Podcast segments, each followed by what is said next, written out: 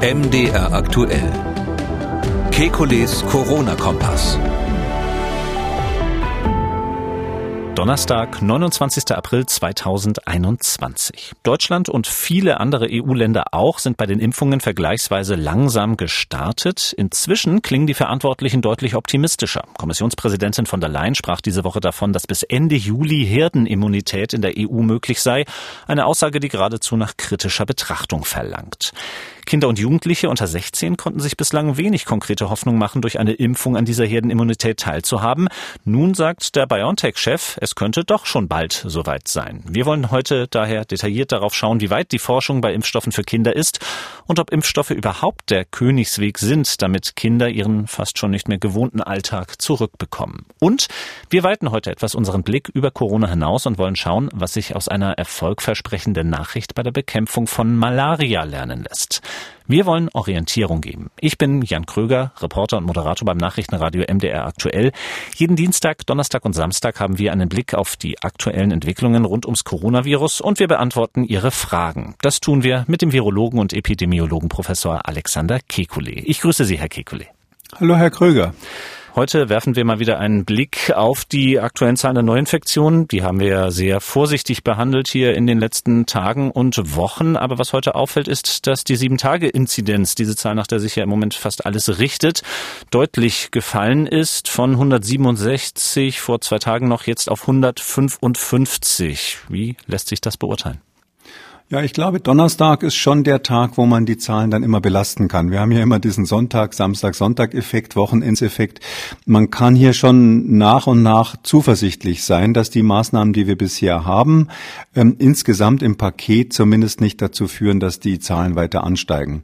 Ich bin da immer vorsichtig mit so Prognosen, vor allem wenn man optimistisch äh, Optimismus verbreitet, dann will man auch nicht so Jojo-Prognosen machen. Aber ähm, äh, ich würde mal vorsichtig äh, sagen, sagen, es deutet darauf hin, ähm, dass diejenigen, die jetzt so ganz massive Maßnahmen gefordert haben, ähm, mit ganz drastischen ähm, Warnungen, es ist ja auch bekannt, damals hat die Zeit das Jahr veröffentlicht, dass das Robert Koch Institut gerechnet hat mit einer Inzidenz von mehreren tausend ja, das war ja die, die Basis, als damals diskutiert wurde, ist ja durchgesickert, dass ähm, so eine Prognose da äh, im Raum stand als Grundlage für die äh, Kanzlerin und den Ministerpräsidenten. Also ich habe so das Gefühl, das war möglicherweise etwas zu pessimistisch. Und so wie wir jetzt im Fahrwasser sind, sieht's ja eigentlich nicht schlecht aus. Die Sterbensrate ähm, ist, bleibt niedrig. Die Inzidenz hat sich irgendwie an, auf, in so eine Seitwärtsbewegung festgefahren.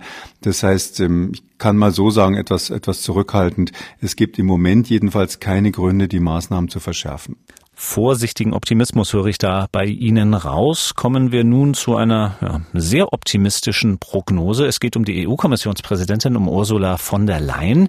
Die war am Montag zur Werksbesichtigung bei Pfizer in Belgien, hat sich dort die Impfstoffherstellung angeschaut und hat im Anschluss an diesen Besuch auf Englisch folgende Aussage getroffen. I'm now confident that we will have sufficient doses to vaccinate 70% of the adult population in the European Union already in July.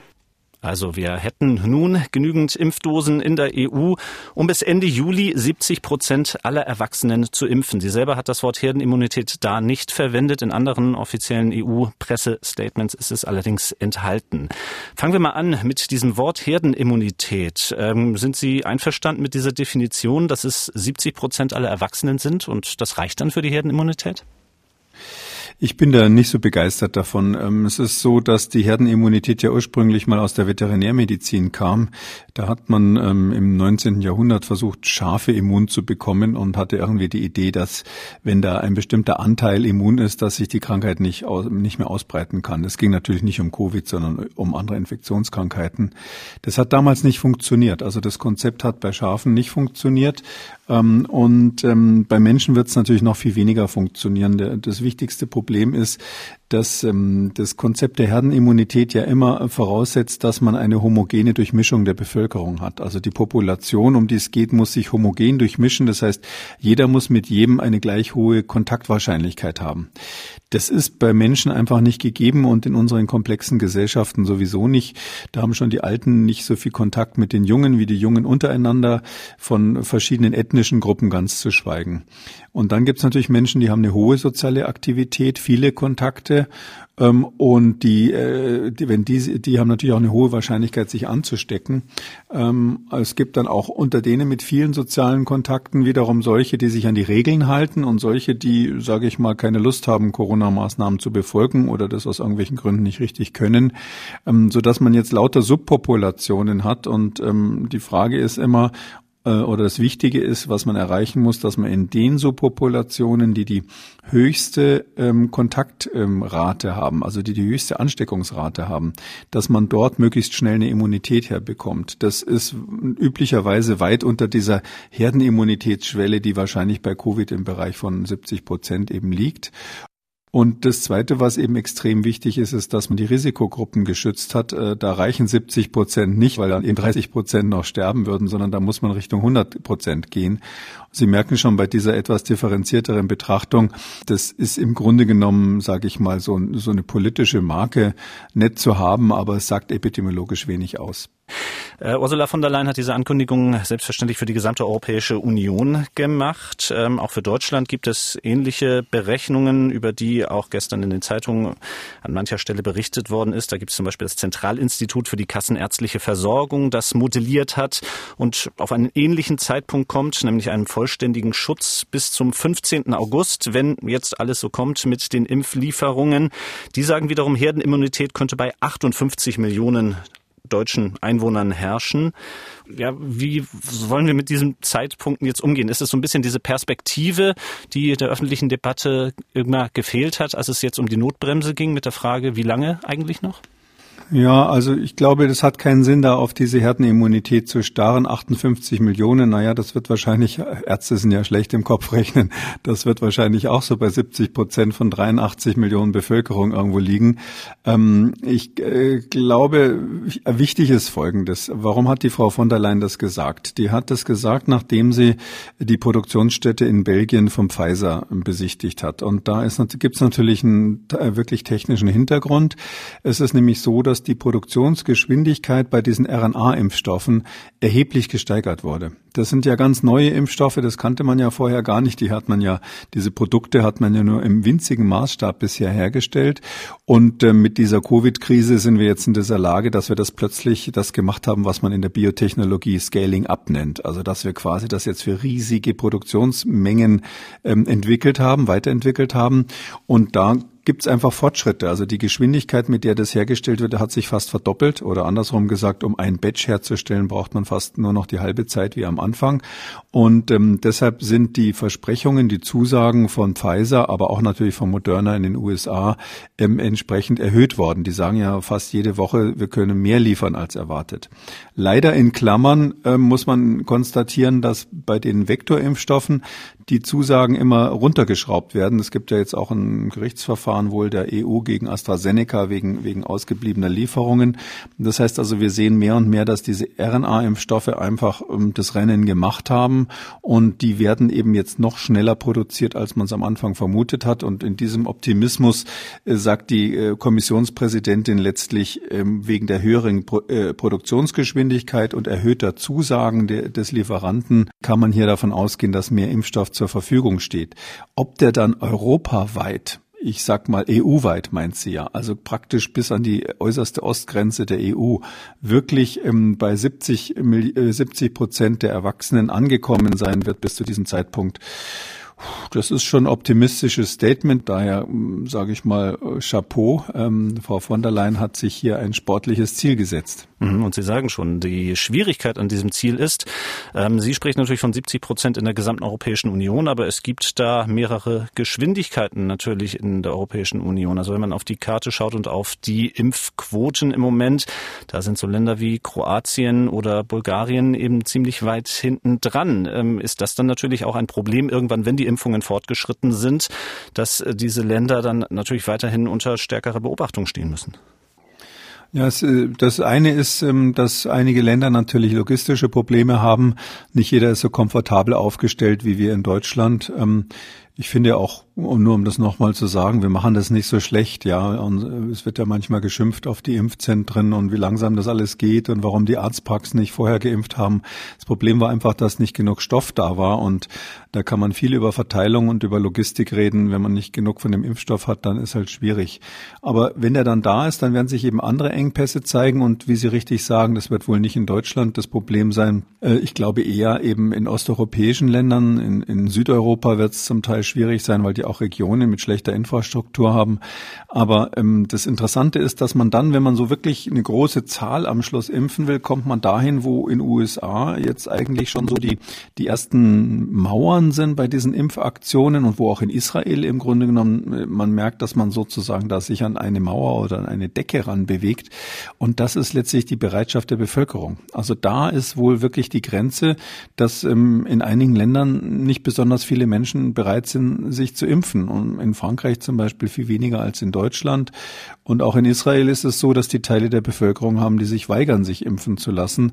Und an der Stelle hapert es dann natürlich. Und die andere Grenze, die man hat, ist, der Impfstoff ist zugelassen ähm, für Erwachsene und ähm, oder ab 16 Jahren. Und da ist dann einfach die Frage, was macht man mit den Kindern? Das ist ja nicht ganz unerheblich. Und auch da ist natürlich, wenn man so will, dann Schicht im Schacht, wenn man sonst halbwegs alle durchgeimpft hat, aber die Verweigerer, äh, die Kinder und, und die Teile der Bevölkerung, die in einigen Regionen Europas schwer zu erreichen sind. Hm, die letzte Zahl zu diesem Themenkomplex, Sie sagten es schon, ich glaube, die letzte Erhebung war 57 Prozent der erwachsenen Franzosen nur wollen sich impfen lassen oder sagen es zum jetzigen Zeitpunkt und 67 Prozent der Deutschen. Das würde auch für diese 70 Prozent natürlich auch nicht ausreichen.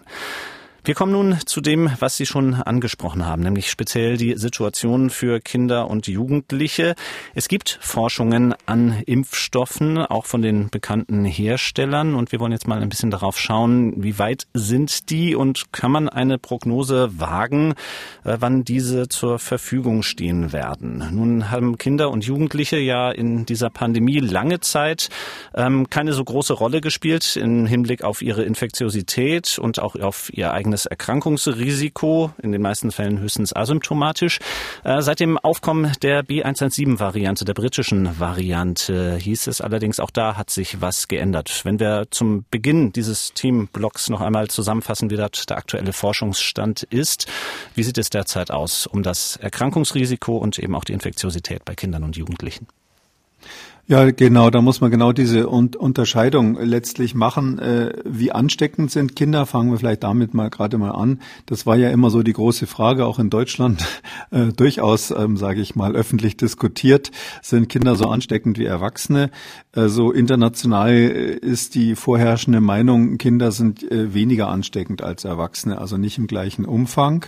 Ähm, man weiß nicht genau, woran es liegt. Ähm, es gibt auch eine Studie der Europäischen Seuchenbehörde ECDC, also in Stockholm quasi die Europäische Seuchenbehörde. Das kennen vielleicht gar nicht so viele. CDC in den USA kennt jeder, aber die Euro Europäische CDC, ähm, die hat da auch eine Studie vor einiger Zeit veröffentlicht und gesagt, dass Kinder wohl ähm, zumindest gibt es Hinweise darauf, auch wohl weniger empfänglich sind für die Infektion. Also Stufe 1, Kinder kriegen es vielleicht, das ist nicht ganz klar, aber vielleicht nicht so häufig.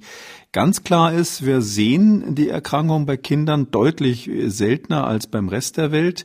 Das kann natürlich ähm, den Grund haben, dass man es dort einfach, dass es dort so meistens asymptomatisch verläuft. Also äh, nach den aktuellen Statistiken sind ungefähr acht Prozent ähm, der, der Covid-Patienten Kinder gewesen, also unter 18 Jahren.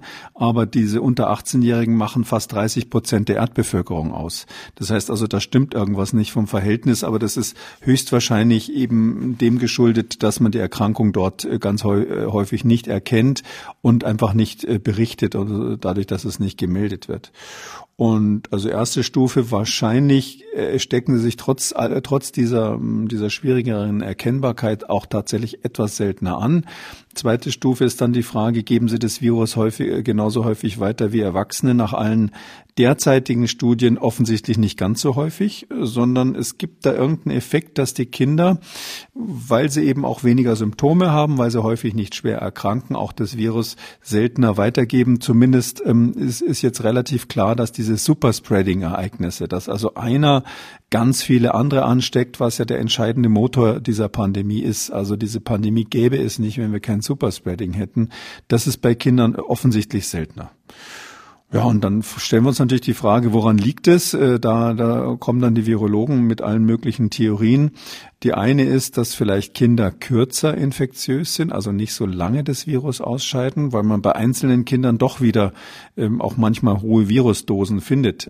Aber bei vielen eben dann nicht oder vielleicht nur ganz kurz. Und wir spekulieren natürlich, dass hier die angeborene Immunantwort eine Rolle spielen könnte ist auch gerade eine, eine andere Studie rausgekommen, die in diese Richtung geht, dass ähm, wenn man kurz vorher Infektionen mit anderen Coronaviren hatte, also mit diesen harmlosen Viren, die zirkulieren, dass man dann eine Zeit lang offensichtlich weniger ähm, Risiko hat, sich mit äh, SARS-CoV-2, diesem Pandemievirus, anzustecken. Also eine kurz vorher stattgehabte Coronavirus-Infektion könnte sozusagen schützen davor, ähm, Covid zu bekommen. Und möglicherweise gilt es auch für andere ähm, Viruserkrankungen im Kindesalter, die, die haben ja ständig irgendwas. Das ist diese Idee, dass das Immunsystem sozusagen, dieses angeborene Immunsystem auf der Schleimhaut der Kinder so eine Art Grundaktivierung hat, die verhindert, dass die, äh, zumindest ist äh, einigen Fällen verhindert, dass die krank werden. Wir wissen auch, da gibt es so Antikörper auf der Schleimhaut, IgA heißen die, ähm, anders als das IgG, was man im Blut nachweist. Möglicherweise spielen die eine Rolle an der Stelle. Ähm, und, und man kann sogar so weit gehen, das ist natürlich nur Spekulation, aber in diese Richtung wird auch nachgedacht, dass Kinder, ähm, da haben wir dieses merkwürdige Phänomen, dass die ganz oft eben dann keine Antikörper haben im Blut und man hat immer daraus geschlossen, ja, das liegt daran, dass die sich nicht angesteckt haben. Aber es gibt natürlich schon die Möglichkeit, wenn auf der Schleimhaut diese angeborene Immunantwort äh, sehr aktiv ist, dass die dann unter Umständen eine sehr schwache Antikörperbildung haben, die man ähm, im Blut eben nicht, nicht mehr feststellen kann, wenn man ein paar Monate später nachguckt. Also ähm, letztlich ist äh, so ein Kind dann noch ein Buch mit sieben Siegeln, aber unterm Strich kann man sagen, äh, sie werden definitiv ganz selten nur schwer krank und sie ähm, äh, ver verbreiten das Virus zumindest weniger intensiv als Erwachsene. Nun äh, habe ich mich gefragt, ähm, ob die Kinder in dieser Pandemie durch diesen Fakt äh, gewissermaßen bei der Impfstoffentwicklung in eine gewisse Falle geraten sind, dadurch, dass es eben nicht so dringend war, Kinder und Jugendliche zu schützen. Ähm, sind sie jetzt eben auch bei der Impfstoffentwicklung die Letzten oder spielen auch noch andere Sachen eine Rolle? Nein, das macht man immer so. Also das ist immer so, dass wir quasi äh, Impfstoffe, genauso wie alle anderen Medikamente auch, erstmal an den Erwachsenen ausprobieren. Das hat viele Gründe. Mm, Kinder, bei Kindern ist die Dosisfindung schwieriger. Ähm, es geht ja auch um das, e, um die ethischen Aspekte. Die, die, das Einverständnis von Kindern in solche Studien ist immer schwieriger einzuholen. Da muss man dann die Eltern fragen, beziehungsweise in den USA ist sogar Vorschrift, dass wenn die Kinder ähm, halbwegs verständig sind, dass man sogar die Kinder selber aufklären muss und von denen sozusagen informiertes Einverständnis haben muss. Und irgendwie haben Erwachsene ja eine Verantwortung für die Kinder und darum nimmt man halt dann lieber die Großen erstmal, um irgendwas auszuprobieren.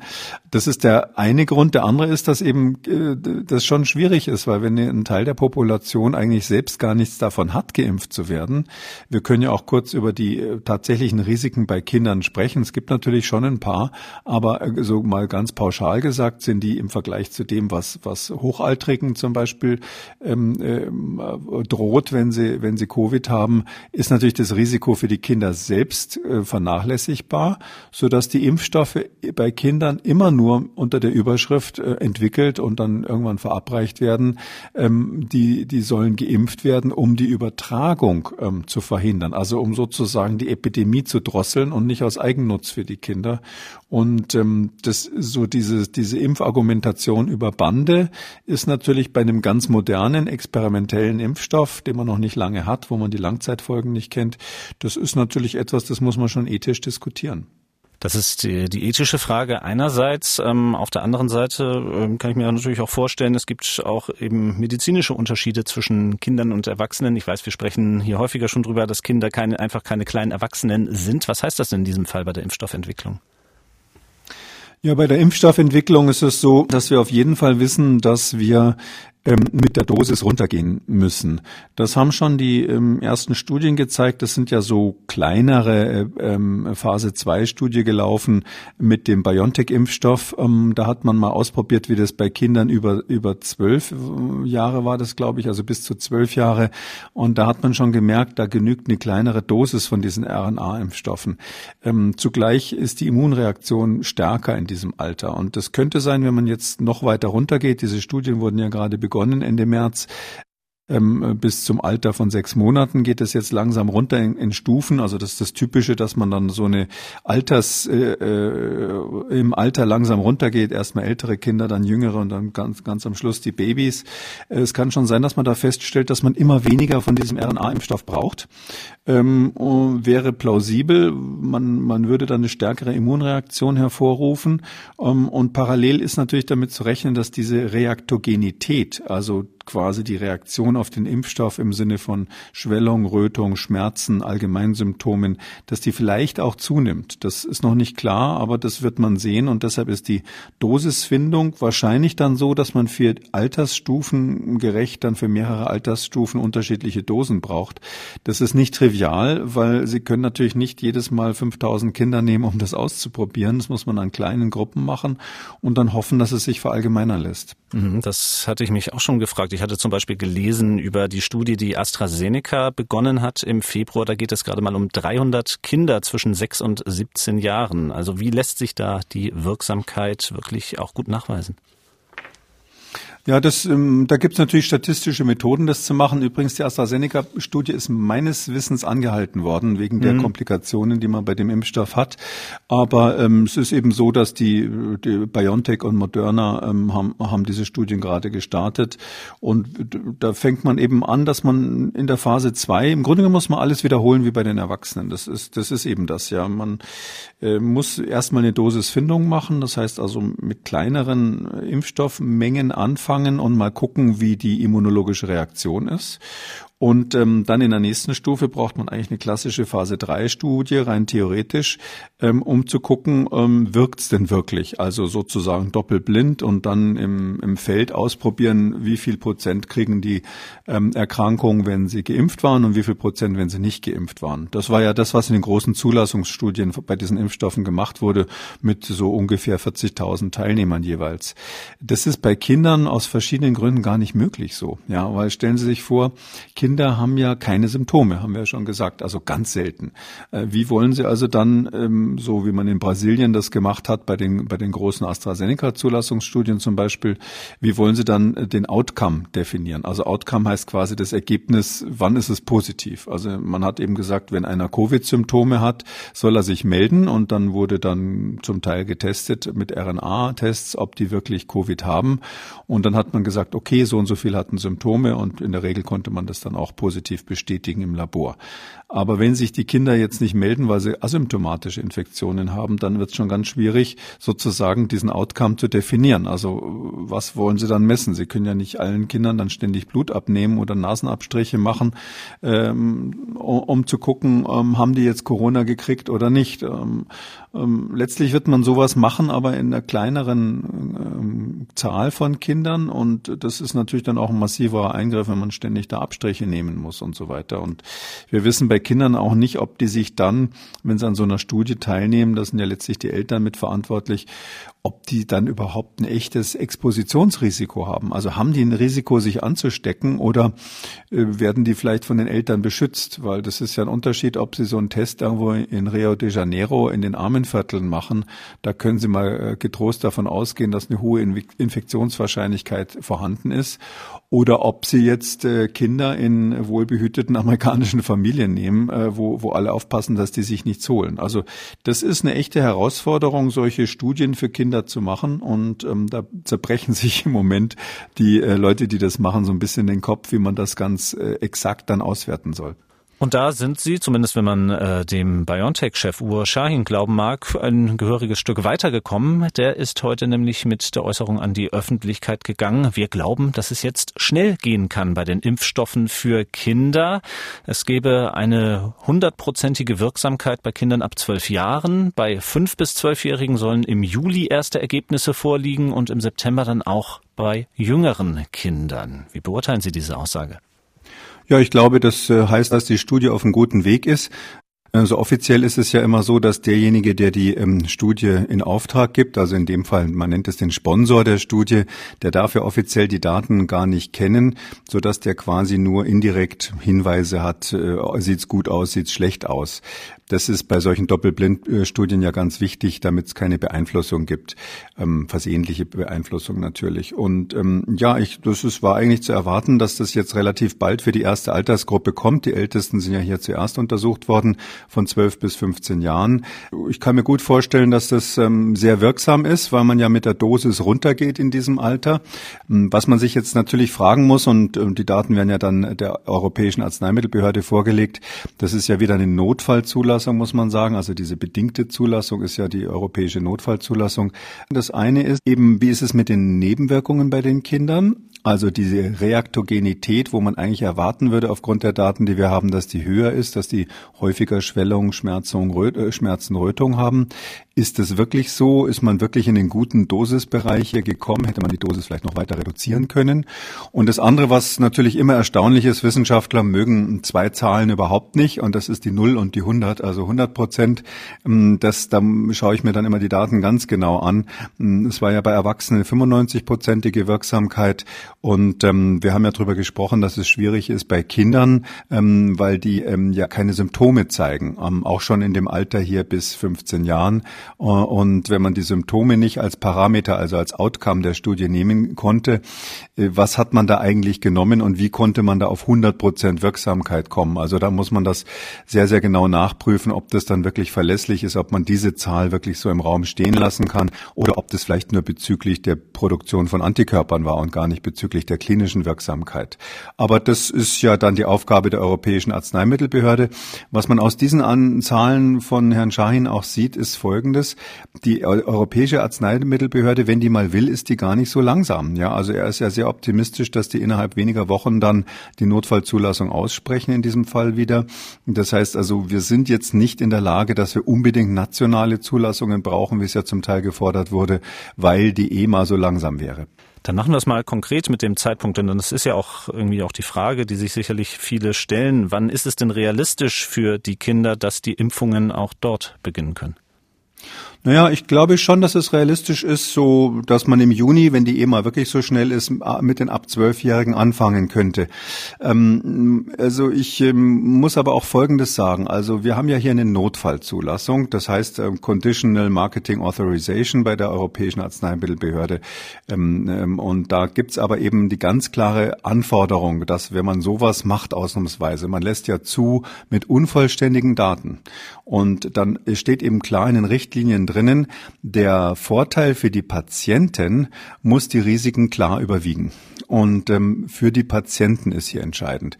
Also man kann jetzt bei den, wenn man das ähm, quasi ähm, nach den Statuten nimmt, das ist ja, hat ja Gesetzescharakter hier in der EU, kann man nicht ähm, das so auslegen, dass man sagt, es hat einen Vorteil für andere, wenn man die Kinder impft, ähm, sondern es muss für die Patienten selber einen Vorteil haben. Und das ist in dieser Altersgruppe natürlich schwierig, weil wir unter Umständen mit einer höheren Reaktogenität eben rechnen müssen und zugleich ja die Frage stellen müssen, hat es denn wirklich ähm, in dieser Altersgruppe einen Riesenvorteil zu impfen, weil die ja sowieso nicht krank werden, geschweige denn dran sterben. Also dieser, diese, diese Überlegung, die bei der Zulassung für Erwachsene eigentlich klar zu, zugunsten des Impfstoffs ging, die muss man hier insbesondere bei der Notfallzulassung nochmal wirklich auf die Goldwaage legen.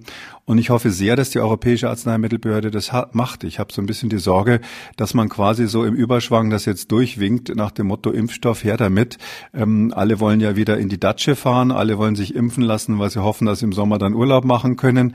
Mm, ich glaube, die Motivation für die Impfung muss einfach sein, Vermeidung von Krankheit, und zwar bei denjenigen, die geimpft werden. Das heißt also, selbst wenn man jetzt ähm, quasi die Bestimmung aufweichen würde und sagen würde, der Nutzen für die Patienten ist vielleicht nicht so überwiegend, aber für die Gesellschaft insgesamt ist er da, da müsste man dafür erstmal ähm, die Frage beantworten, wie viel bringt es eigentlich, die Kinder in diesem Alter zu immunisieren, um die Epidemie zu bremsen. Und ähm, deshalb sage ich mal, so auch juristisch, auch formal oder ethisch ist es in dem Alter nicht so einfach wie bei, wie bei Erwachsenen. Und ich hoffe eben sehr, dass die EMA das genau prüft. Ja, Sie sagen schon, da sind Fragen offen. Springen wir es mal auf den Punkt. Äh, sind Impfstoffe überhaupt der Königsweg, damit auch Kinder wieder zurückkommen können in ihren gewohnten Alltag? Ich finde, wir müssen eigentlich ähm, gerade hier jetzt die, die, die Diskussion führen. Brauchen wir das, die Kinder zu schützen? Ähm, ist es das, was wir wollen als Gesellschaft, dass wir, um sozusagen diese Pandemie unter Kontrolle zu halten, auch wenn die Sterblichkeit dann ja wegen des, wegen des äh, ausreichenden Schutzes der Risikogruppen ganz gering ist, dass wir dann trotzdem die Kinder alle impfen?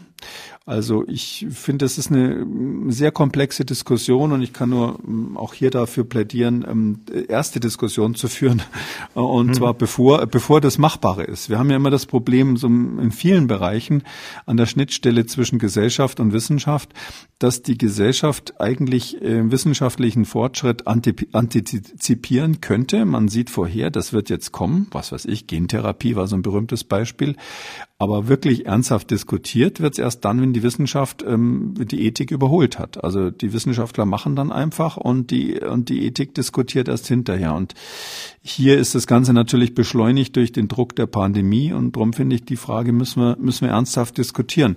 Ich sag mal, was man schon in die Waagschale werfen kann: Kinder haben ja nicht Nullrisiko. Also es gibt ganz selten, wahrscheinlich deutlich und eins weit unter eins zu tausend äh, pro, äh, bei den Kindern ja dieses dieses ähm, diese Multi-Infektions, dieses Multi-Inflammationssyndrom MISC, das ist ähm, so eine Erkrankung, die haben wir im Podcast schon einige Male besprochen, die so ähnlich wie das Kawasaki-Syndrom bei Kindern ist, extrem selten.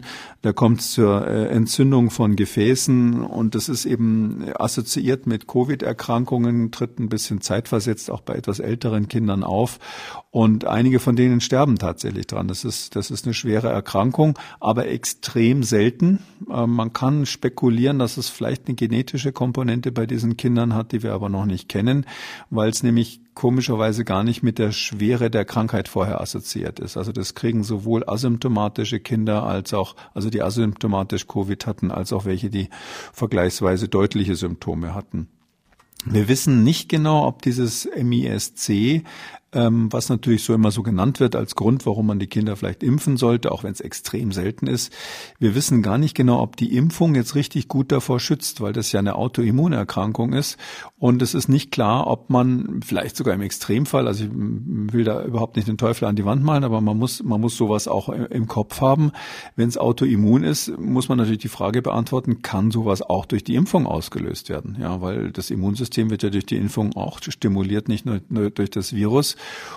Und bei einer extrem seltenen Nebenwirkung, ähm, das wäre dann auf jeden Fall im Bereich von weniger als, als 1 zu 2000 oder sowas, ist es super schwierig, dass, äh, wenn man nicht so viele Probanden hat, im Vorfeld zu beweisen, dass das nicht stattfindet. Wir wissen auch inzwischen, ähm, dass äh, Babys unter ein Jahr, dass die doch wohl ein erhöhtes Risiko für schwerere Verläufe haben, jetzt nicht unbedingt tödlich, aber ich sag mal ernstere Verläufe bei Covid. Das hat sich so in der letzten Zeit ein bisschen rauskristallisiert kristallisiert. Uns ist natürlich klar, dass Kinder, die ähm, die Grunderkrankungen haben, also angeborene Herzfehler oder starkes Übergewicht, dass die auch genauso wie Erwachsene ein erhöhtes Risiko haben, etwas schwerer zu erkranken, obwohl man das nicht wirklich in Toten zählen kann, aber schwerere Erkrankungen. Und vielleicht das Letzte dazu, ähm, ganz aktuell ist jetzt gerade ähm, rausgekommen, die letzten Tage, es ist ziemlich klar, dass bei Kindern auch Long-Covid auftritt. Also was man immer bei Erwachsenen äh, erzählt. Also Da gibt es jetzt gerade eine Studie aus Moskau mit etwas mehr als 500 Kindern, haben aber nicht die Russen alleine gemacht, sondern gemeinsam mit britischen Forschern. Und da ist ziemlich klar, dass sechs Monate nach der Erkrankung, sofern sie symptomatisch war bei den Kindern, das gilt natürlich jetzt für Kinder bis zu 18 Jahren, das sind nicht die ganz jungen gewesen, dass aber da ähm, äh, relativ häufig ähm, noch Symptome nachweisbar waren nach einem halben Jahr. Also hauptsächlich Müdigkeit, aber auch Schlafstörungen und sowas. Das heißt, es sieht so aus, als würde das bei den Kindern, die symptomatisch sind, manchmal auch ein paar Monate dauern. Gab im Januar aus Rom so eine ähnliche Studie mal mit, mit einer kleineren ähm, Teilnehmerzahl. Aber insgesamt kann man sagen, Kinder leiden drunter, ja, aber äh, sehr selten, sehr wenig. Und ist das, der, ist das eine Rechtfertigung, sie, sie zu impfen? Ich stelle das einfach nur so als Frage mal in den mhm. Raum. Ja, Sie fangen die Diskussion schon an. Ganz praktisch habe ich mich jetzt mal an den Zeitpunkt versetzt, Beginn Schuljahr 2021-22. Wir haben Großteil geimpfte Eltern, Großteil geimpfte Lehrer, aber eben nicht geimpfte Kinder. Und auf der Suche danach, wie man das jetzt zuspitzen kann, da hat mir unser Hörer Michael Spät geholfen. Der hat uns eine sehr lange Mail geschrieben, genau dazu, dass diese Frage treibt ihn auch offenbar um. Ähm, er hat das so zusammengefasst. Vor diesem Hintergrund stelle ich mir die Frage, welche Strategie man nun in Bezug auf die Kinder verfolgen wird. Wird man versuchen, sie weiterhin vor einer Infektion zu schützen? Das wäre ja wahrscheinlich nur möglich, wenn man die Schutzmaßnahmen für die Kinder aufrechterhält, was wahrscheinlich insbesondere eine Fortführung der Schulschließungen bzw. Distanzunterricht und Verbote beim Nachwuchssport und so weiter bedeuten würde. Oder ist das Konzept für die Kinder und Jugendlichen die Herdenimmunisierung durch Infektionen, weil die Verläufe in der überwiegenden Mehrzahl ohnehin sehr mild sind? Sind. Auf der anderen Seite scheint es aufgrund der ungewissen Langzeitauswirkungen ethisch auch fragwürdig. Nur ein Auszug aus der langen Mail, aber ich finde, er hat es sehr schön zusammengefasst, unser Hörer. Ja, das ist ähm, genau das Problem, auf das wir zusteuern. Das kann man nicht anders sagen. Ich würde die, ich würde sogar noch ein bisschen weitergehen. Es ist eigentlich nicht Kinder, sondern es ist Jung gegen Alt. Es ist eigentlich ein ganz interessanter Konflikt, der, der sich da aufmacht. Wir haben ja berechtigterweise, und das habe ich auch immer selber gefordert, richtigerweise die Alten zuerst geimpft. Es gibt ja jetzt Diskussionen, das ganz aufzulösen. Da die Impfpriorisierung bin ich gar nicht dafür, sondern ich bin der Meinung, sofern nicht, solange nicht alle über 65 ein Impfangebot hatten äh, und zumindest einmal geimpft wurden, ist das nicht sinnvoll. Aber ähm, was hat es im Ergebnis dann genau, wenn man in die Zukunft äh, blickt, zur Folge? Die Jüngeren, also ähm, die, die sozusagen nicht so schwer krank werden, die wurden ja dann mit gutem Grund nicht geimpft erstmal, sondern stehen hinten an. Viele von denen haben auch jetzt, wenn man das individuell ähm, bei der Risikoabwägung sich anschaut, einfach nicht so einen harten Grund, sich impfen zu lassen. Also wenn mich jetzt ein 20-Jähriger fragt, soll ich mich jetzt impfen lassen, dann ist das äh, schwieriger zu beantworten, als wenn mich ein 80-Jähriger fragt. Und deshalb muss man sagen, im Ergebnis wird es dann so sein, wie Sie es gerade beschrieben haben, wie der Hörer das auch richtig antizipiert. Wir werden ähm, äh, im Herbst dann ganz viele jüngere Menschen haben, die ungeimpft sind und Ältere, die fröhlich mit ihrem Impfpass wedeln und sagen, ähm, äh, Kino, Theater, äh, Sportveranstaltung und so weiter, ähm, ich darf hier rein, ähm, ihr müsst euch erstmal testen lassen. Ähm, und ähm, das heißt, wir werden im Grunde genommen Restriktionen die Frage stellen müssen, äh, müssen wir, wenn die Bevölkerung geschützt ist, wenn wir also diese ähm, äh, berühmte Entkopplung zwischen ähm, der Sterblichkeit und der Inzidenz hinbekommen haben, ähm, müssen wir dann den Kindern oder den jüngeren Menschen noch Auflagen machen? Dürfen wir das ethisch überhaupt? Darf man sozusagen denen noch Auflagen machen, obwohl die anderen im Grunde genommen so geschützt sind, dass nur noch wenig gestorben wird. Also das wird eine, das wird die ganze Diskussion in eine ganz andere Richtung leiten. Und ich glaube, das wäre etwas, wo sich der Ethikrat äh, durchaus jetzt schon mal Gedanken machen sollte. Und ich bin auch hier wieder der Meinung, dass sowas die Parlamente entscheiden müssen und nicht die Exekutive, weil das eine, wirklich eine ganz schwierige Grundsatzfrage ist.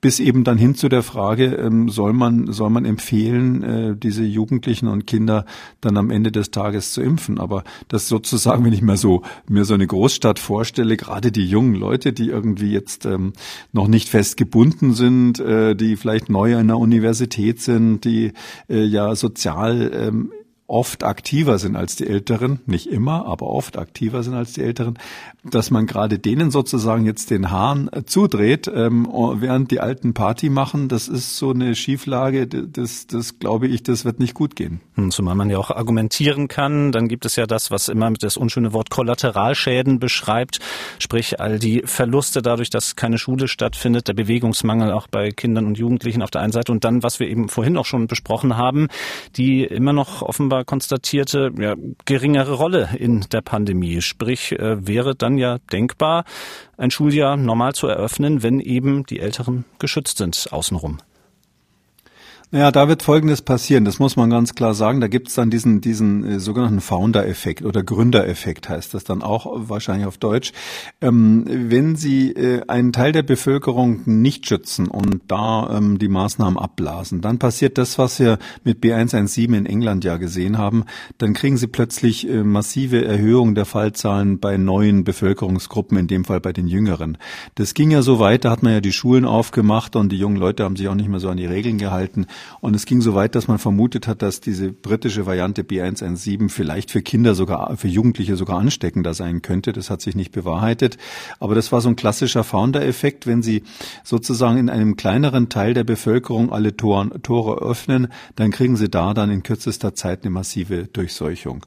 Übrigens ist das auch etwas, was wir in Indien gerade sehen. Man fragt sich ja, warum in Indien, da haben wir drüber gesprochen, diese, diese massive Ausbrüche sind. Das, das liegt eben daran, dass die sich, äh, da gibt es riesige Superspreading-Ereignisse, weil bestimmte Bevölkerungsgruppen einfach richtig Party machen und, und, und eng zusammen sind und glauben, äh, sie müssten sich nicht mehr schützen, während andere natürlich geimpft sind oder, oder vernünftig sind. Und sowas würden wir dann hier auch sehen, dass wir also ganz massive Erhöhungen der Fallzahlen haben. Und dann ist halt die Frage, was ist dann? Ja, ihr, ihr, ihr Beispiel ist ganz gut. Wir machen alle Schulen munter auf im Herbst und dann haben wir plötzlich eine Inzidenz in einigen Landkreisen von 600 oder 800, je nachdem, wie viel Jugendliche es da gibt. Aber es wird nicht gestorben. Es gibt ganz wenig Tote, weil wir, wir hoffentlich dann das mit den Impfungen bei den Alten hingekriegt haben. Ja, was machen wir denn dann? Machen wir dann zu wegen Inzidenz? Äh, das ist ja dann so, als wenn man jemanden ein, ein stark wirksames Medikament verschreibt, bloß weil irgendein Laborwert komisch ist. Ja, wir sagen als Ärzte immer, wir therapieren keine Laborwerte, sondern nur, wenn einer echt sich krank fühlt. Und hier ist ja die Frage, ist die Gesellschaft krank, wenn es nur um ganz wenige schwere Kranke und wenige Tote gibt, aber eine hohe Inzidenz? Das erinnert ja dann so ein bisschen an die Grippe und ich glaube, das müssen wir eben jetzt diskutieren. Das wird spannend im Herbst. Hm. Wir werden drauf zurückkommen, ist so eine Moderatorenfloskel, die man dann in solchen Momenten immer macht, um das Thema für heute abzuschließen. Ähm, Sie haben noch eine interessante Studie rausgesucht. Ich hatte es eingangs schon angekündigt. Wir wenden uns ähm, nicht ab von Corona, von SARS-CoV-2, aber wir schauen auf eine Impfung, die eben auch an Kindern äh, gemacht worden ist, ausprobiert worden ist in Burkina Faso. Und es geht um Malaria. Erst einmal, ähm, was war Ihr Antrieb, dass wir heute darüber reden? Marin. Ja, das ist, glaube ich, ganz wichtig, dass man sich, wenn man ähm, vielleicht schon so als Auftakt für die Diskussion, die wir gerade quasi gefordert haben, äh, ist ganz wichtig, wenn man über sowas redet, Impfung von Kindern, dass man sich einfach mal ein Beispiel ansieht, wo es wirklich notwendig ist. Also die Malaria ist eine Erkrankung, wo einfach 400.000 Menschen pro Jahr sterben, jedes Jahr, nicht nur in einem Pandemiejahr, sondern jedes Jahr 400.000. Das heißt also, die sozusagen ähm, insgesamt natürlich relevanter ist als als Covid und die aller allermeisten davon sind Kinder unter fünf Jahre. Also das ist wirklich eine Erkrankung, die wo in den äh, wo in, im, im Malaya-Gürtel der Erde, also in den tropischen Regionen und sub, subtropischen Regionen, die Kinder dran sterben und wo man mal sehen kann und darum fand ich das ganz spannend, wie schwierig das bei anderen Impfstoffen ist, ähm, die äh, die Impfstoffentwicklung. Also welches Glück wir eigentlich bei Covid hatten, dass das einfach so wie am Schnürchen geklappt hat im Vergleich zum Beispiel zur Malaya. Mhm, dann schauen wir uns mal an ähm, die Studie, um die es da geht. In Burkina Faso hatte ich schon gesagt, 450 Kinder haben an dieser Studie teilgenommen. Ein Großteil von ihnen hat das Vakzin bekommen, das beabsichtigt war. Dann gab es natürlich auch eine Kontrollgruppe, soweit so bekannt. Ja, und am besten überlasse ich Ihnen jetzt mal darzustellen, ähm, wo jetzt der Erfolg darin bestanden hat. Ja, das, das Thema ist eben, also dieses Malaria ist ja ein kleines Tierchen. Ja, das ist ein Einzeller. Das ist kein Virus, sondern der Erreger von dieser Malaria tropica heißt Plasmodium falciparum.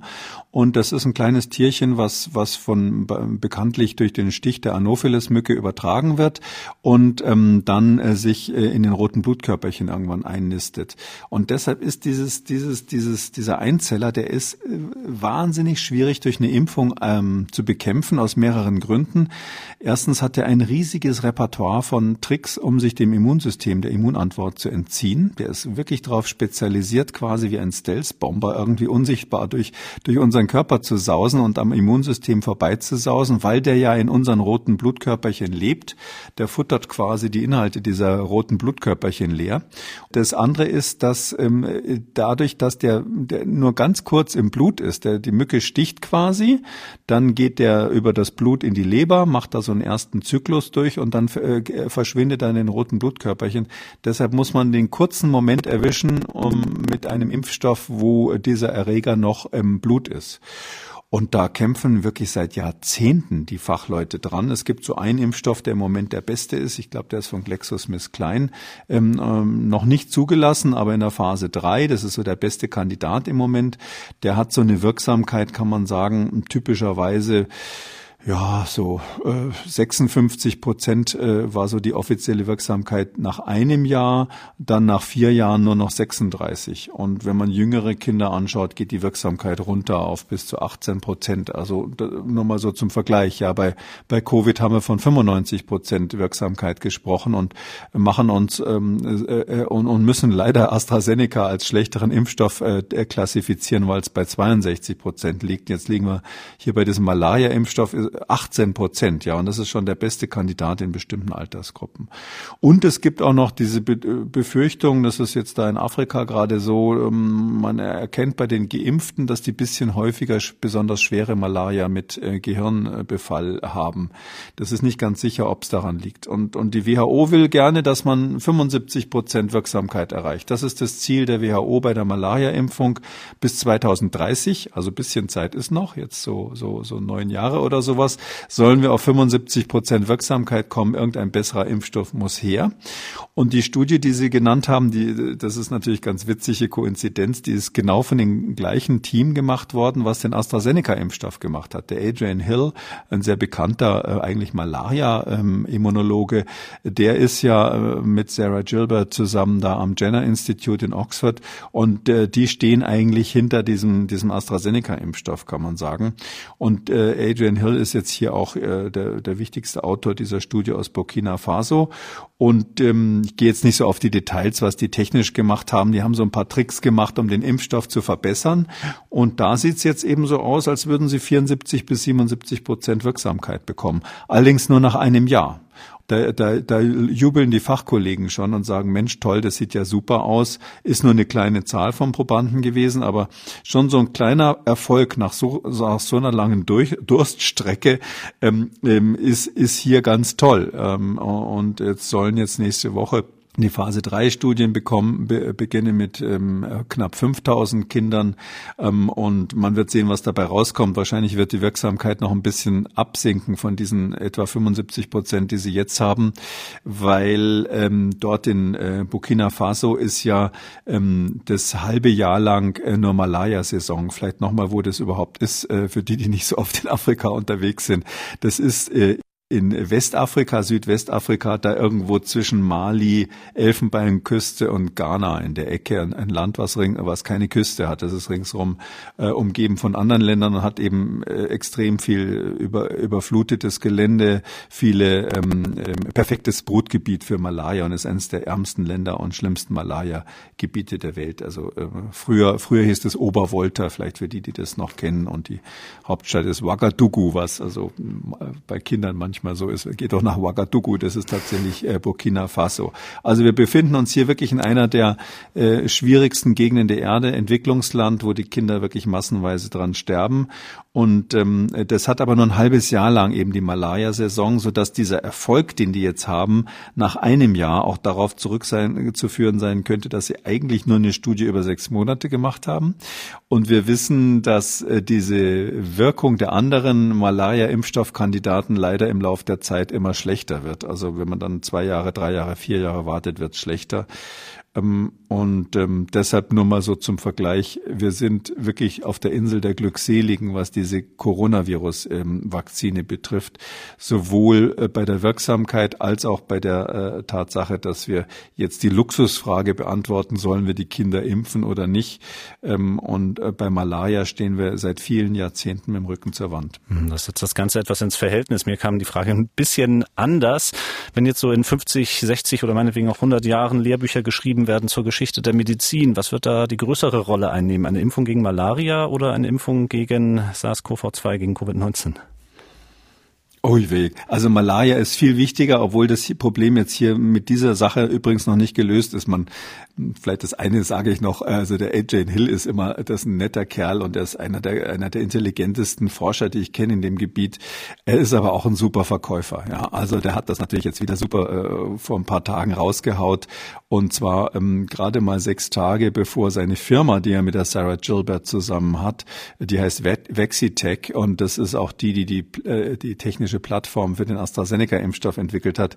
Ähm, die, die sind gerade ähm, am 26., äh, also vor ein paar Tagen, 26. April, äh, haben sie angekündigt, dass sie in New York an die Börse gehen, ja, und wollen also ihre Firma da auf 630, 613 Millionen bewerten lassen, US-Dollar. Ähm, das heißt also, die, die wissen schon, wann sie ihre mhm. positiven Meldungen raushauen, nachdem der AstraZeneca-Impfstoff ja so ein bisschen äh, in Misskredit geraten ist. Ja, und was wird dann am Schluss das größere sein. Ich glaube, es wird eine ganze Generation sein, ähm, die sagt, Mensch, weißt du noch damals äh, Covid, äh, was hast denn du damals gemacht? Äh, wie war es bei dir? Bist du krank geworden? Bist du geimpft worden? Es ist ja jetzt schon so, dass die Leute ständig SMS verschicken, wenn sie gerade eben ähm, oder WhatsApps, wenn sie gerade eben endlich mal ihren Impfstoff bekommen haben oder den Impftermin.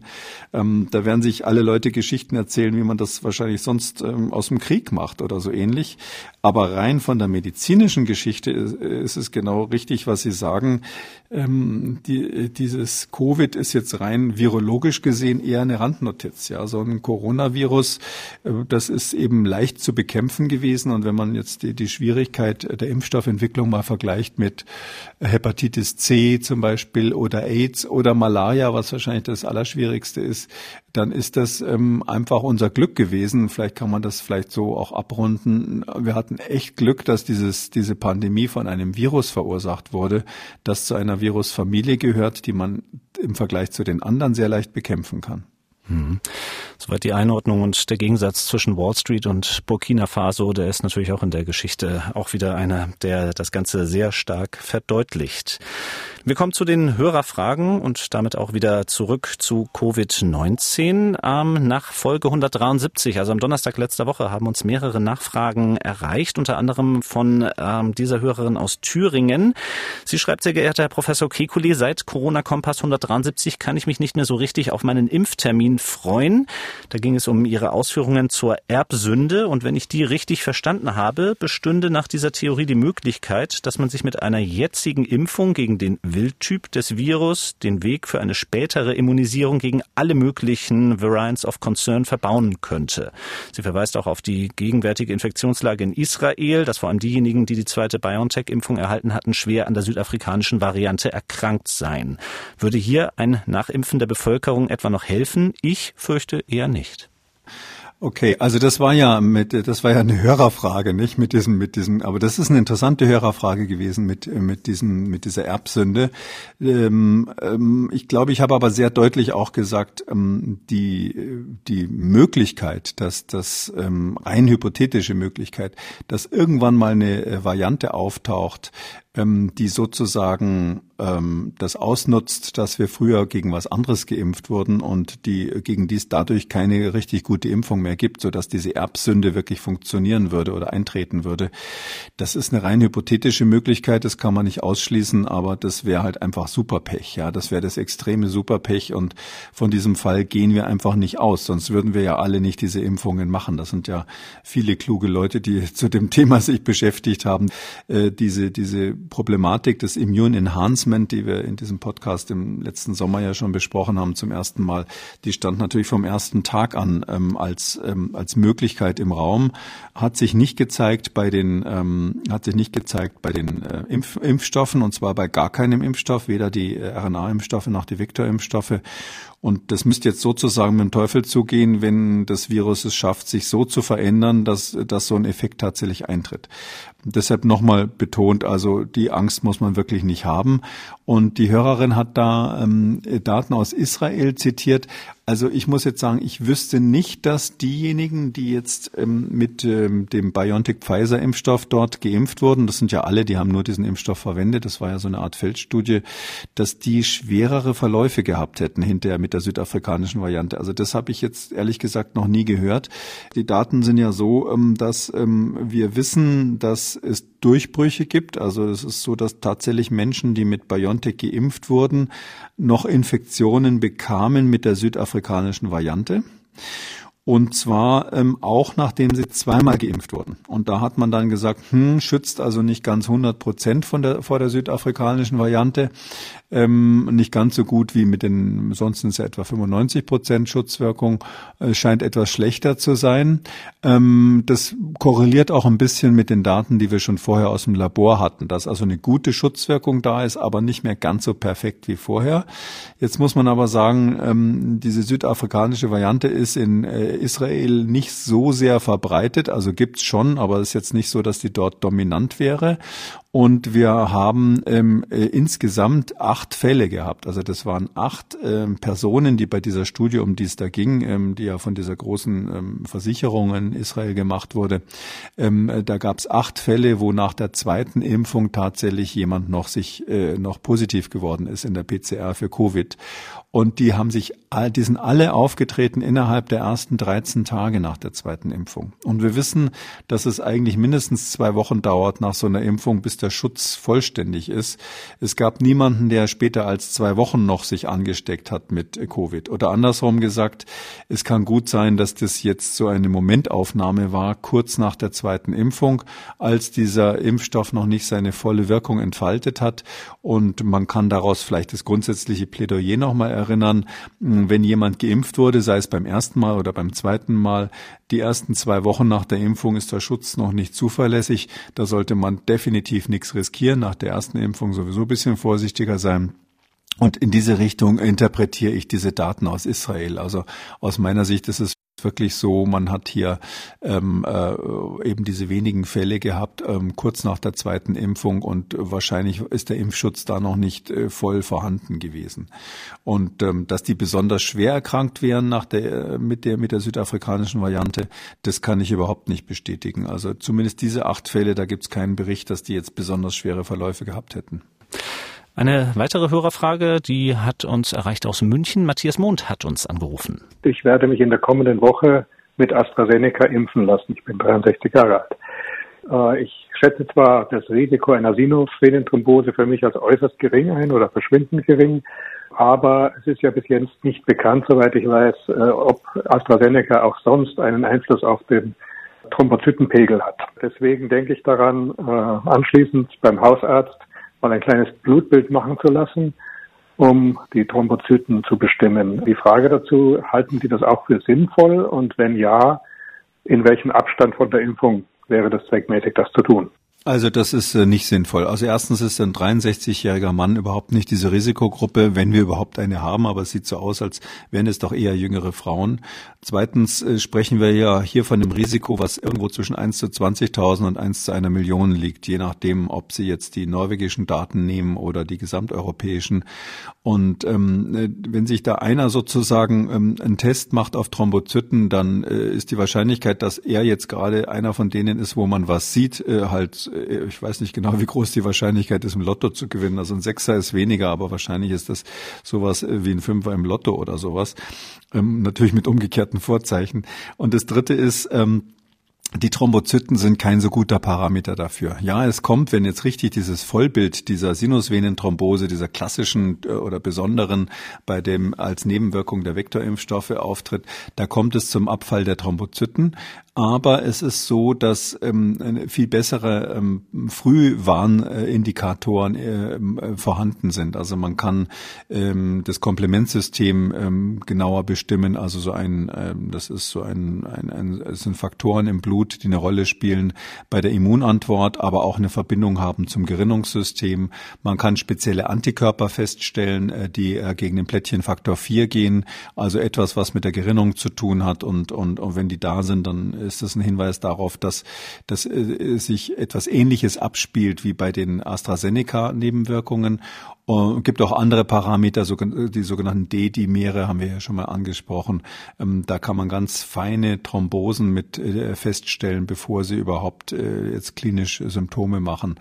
Also es gibt solche Parameter, aber das wären jetzt nicht die Thrombozyten. Also wenn die Thrombozyten richtig abfallen, äh, dann ist die, ist es schon sozusagen krass voll im Gange des, des Krankheitsgeschehen. Und das würde ich jetzt bei einem Mann in dem Alter fast ausschließen, dass es, dass man da was sieht. Ähm, und insgesamt meine ich, nicht ähm, das ist nichts, was jeder für sich selber machen sollte. Ich plädiere dringend dafür, ähm, dass man so eine Untersuchung wirklich systematisch macht bei Vektorimpfstoff geimpften mit den genannten und vielleicht noch ein paar weiteren empfindlichen Parametern, mit denen man ähm, so etwas nachweisen kann. Und wenn es im Rahmen einer professionell gemachten Studie ausgewertet wird, dann können wir auch sagen, ob es vielleicht Hinweise gibt, äh, welche Bevölkerungsgruppen besonders ein höheres Risiko haben, möglicherweise ein höheres Risiko haben haben für diese Nebenwirkungen. Und es würde natürlich schon enorm viel bringen, weil wenn Sie durch Ausschluss bestimmter Bevölkerungsgruppen von der Impfung, also dass man bestimmte Leute eben nicht immunisiert mit diesen Impfstoffen, wenn man dadurch äh, das Risiko äh, verringern kann von, äh, was weiß ich, 1 zu 200.000 zu 1 zu 2 Millionen um einen Faktor 10, dann ist es äh, wirklich dann in einem Bereich, äh, wo es, äh, wo es viel gefährlicher ist, mit dem Flugzeug zu fliegen oder ähnliches. Vielleicht noch ein letztes. Es ist einfach so, wir haben es ja eingangs besprochen, die RNA-Impfstoffe haben jetzt auch noch den Vorteil, dass sie schneller produziert werden. Die Tage der Vektorimpfstoffe sind einfach gezählt in den Industrieländern. Bei uns wird es am Schluss so sein wie immer, das beste System setzt sich durch und das sind einfach jetzt nach allen Daten die RNA-Impfstoffe aus sehr vielen Gründen. Und ähm, deshalb sind diese Vektorimpfstoffe Impfstoffe extrem wichtig für ähm, Länder, die weniger Geld haben, die weniger entwickelt sind, die weniger Kühlschränke haben als wir. Und äh, bei denen ist das das, das Thema. Und ähm, deshalb meine ich, wir haben auch die Verantwortung, diese Untersuchungen zu machen, weil in Indien natürlich keiner diese exotischen Blutwerte testet, nachdem äh, mit AstraZeneca oder einem anderen Vektorimpfstoff geimpft wurde. Damit sind wir am Ende von Ausgabe 176. Vielen Dank, Herr Kekulé. Wir hören uns am Samstag wieder, dann wieder zu einem Hörerfragen-Spezial. Bis dahin. Sehr gerne. Bis dahin, Herr Kröger. Und wenn Sie eine Frage haben, dann schreiben Sie uns. mdraktuell-podcast.mdr.de ist die E-Mail-Adresse oder rufen Sie uns an, kostenlos unter 0800 322 00. Kekules Corona-Kompass gibt es als ausführlichen Podcast unter Audio und Radio auf mdr.de, in der ARD Audiothek, bei YouTube und überall, wo es Podcasts gibt. Und wer das ein oder andere Thema noch einmal vertiefen möchte, alle wichtigen Links zur Sendung und alle Folgen zum Nachlesen finden Sie unter jeder Folge unter Audio und Radio auf mdr.de. MDR aktuell. Kekules Corona-Kompass.